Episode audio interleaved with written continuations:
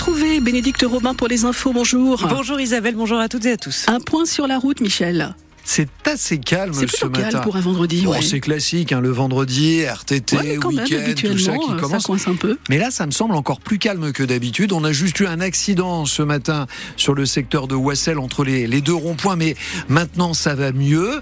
Bon, très sincèrement, soyez prudents sur euh, le secteur de Franqueville-Saint-Pierre, sur le plateau est de Rouen, à la sortie en particulier en direction de Beauce, parce qu'il y a des travaux dans ce coin-là, et on voit qu'il faut 7 petites minutes supplémentaires pour effectuer euh, un très court trajet.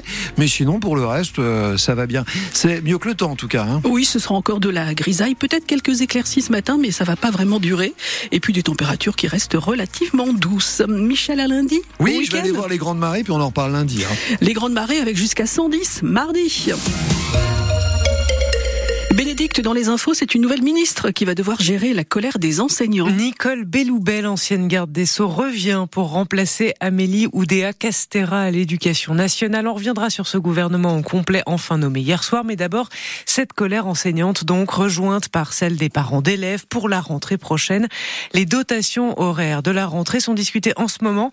Elles ont des conséquences sur les heures de cours, les options, le nombre de professeurs, d'élèves par classe. À Lillebonne, le lycée Guillaume le Conquérant pourrait perdre 68 heures de cours. Une des neuf options de l'établissement pourrait disparaître.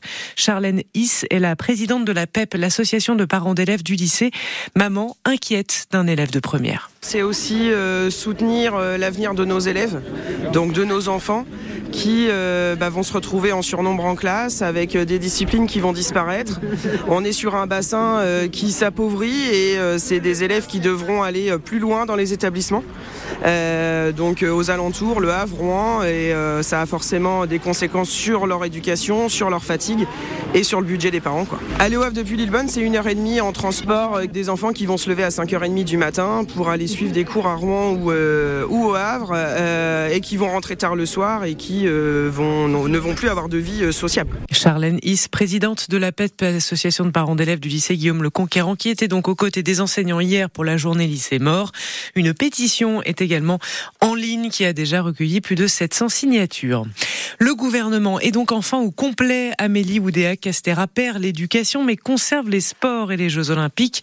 On note aussi le départ définitif de la Havraise Agnès Firmin Lebaudot. Elle était à la santé mais visée par une enquête pour des cadeaux non déclarés lorsqu'elle était pharmacienne. Le gouvernement au complet, ce qu'il faut en retenir, c'est sur francebleu.fr. 30 euros la consultation chez votre médecin généraliste au lieu de 26,50 euros. C'est une revendication des médecins libéraux à laquelle la sécurité sociale se dit prête à répondre favorablement à condition que les praticiens prescrivent moins d'antibiotiques et moins d'examens biologiques, entre autres. Les discussions sur ce sujet doivent se poursuivre au moins jusqu'à la fin du mois. Un incendie hier soir dans une maison de Blainville-Crevon à l'est de Rouen. L'incendie est parti de la chaudière à bois de cette maison de 200 mètres carrés. 44 sapeurs-pompiers ont été mobilisés. L'un d'eux a été blessé au visage pendant l'intervention emmené au CHU de Rouen. Les quatre habitants, eux, sont indemnes. Il avait donné un coup de tête à un adjoint au maire de Beaurepaire près de Fécamp la semaine dernière. Adjoint qui lui demandait de déplacer sa voiture ventouse. Un homme a été condamné cette semaine au Havre à quatre mois de prison avec sursis, trois ans de privation de ses droits civiques et l'obligation d'accomplir un stage de citoyenneté. L'homme poursuivi pour féminicide à Yvetot, accusé d'avoir brûlé sa femme l'an dernier, reste en détention provisoire. On vous en parlait hier sur France Bleu Normandie. Le juge des libertés avait accepté sa demande de remise en liberté. Le parquet avait fait appel. La chambre de l'instruction lui a donné raison hier. L'homme reste donc en prison. Une ligne de train va rouvrir Louviers-Rouen, fermée depuis 1969, 55 ans, va reprendre du service d'ici 2030-2032. La décision est prise, les travaux doivent commencer en 2029. Plus de 40 millions d'euros d'investissement financés par l'État et la région Normandie. C'est à lire sur francebleu.fr. Le sport, France Bleu Normandie 9h04, on a pu le suivre euh, hier soir sur France Bleu avec euh, Théophile Pedrola qui en a perdu la voix. Les Rouennais sont en quart de finale de la Coupe de France de football. Incroyable exploit qui vaut bien de perdre un peu sa voix, réalisé par le FCR hier soir dans un stade Diochamp en ébullition devant 10 000 spectateurs. Les Rouennais ont éliminé Monaco au tir au but après un score nul de 1 partout à la fin du temps réglementaire. 25 ans que le FCR n'était pas arrivé à ce stade de la compétition. Les fumigènes et les supporters ont envahi la pelouse, la joie, les cœurs. Maxime Dornano, l'entraîneur rouennais. Beaucoup de joie, c'est les bonnes émotions.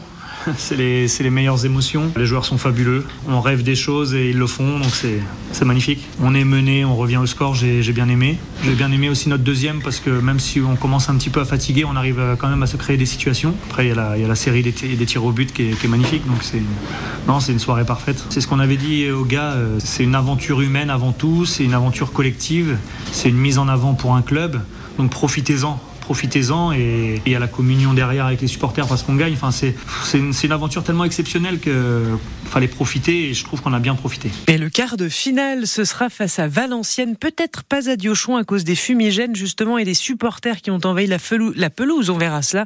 Les autres affiches de ces quarts PSG Nice, Le Puy-en-Velay, Rennes, Lyon, Strasbourg, tout ça se jouera le 27 et le 28 février prochain. On espère que les bonnes vibrations du stade Diochon vont inspirer nos rugbymen ce soir. Le RNR reçoit Valence à 19h30 pour la 19e journée de Pro D2. Les Rouennais sont actuellement derniers du championnat. Et puis en basket, 21e journée de Pro B, le RMB se déplace ce soir sur le parquet d'Angers à 20h.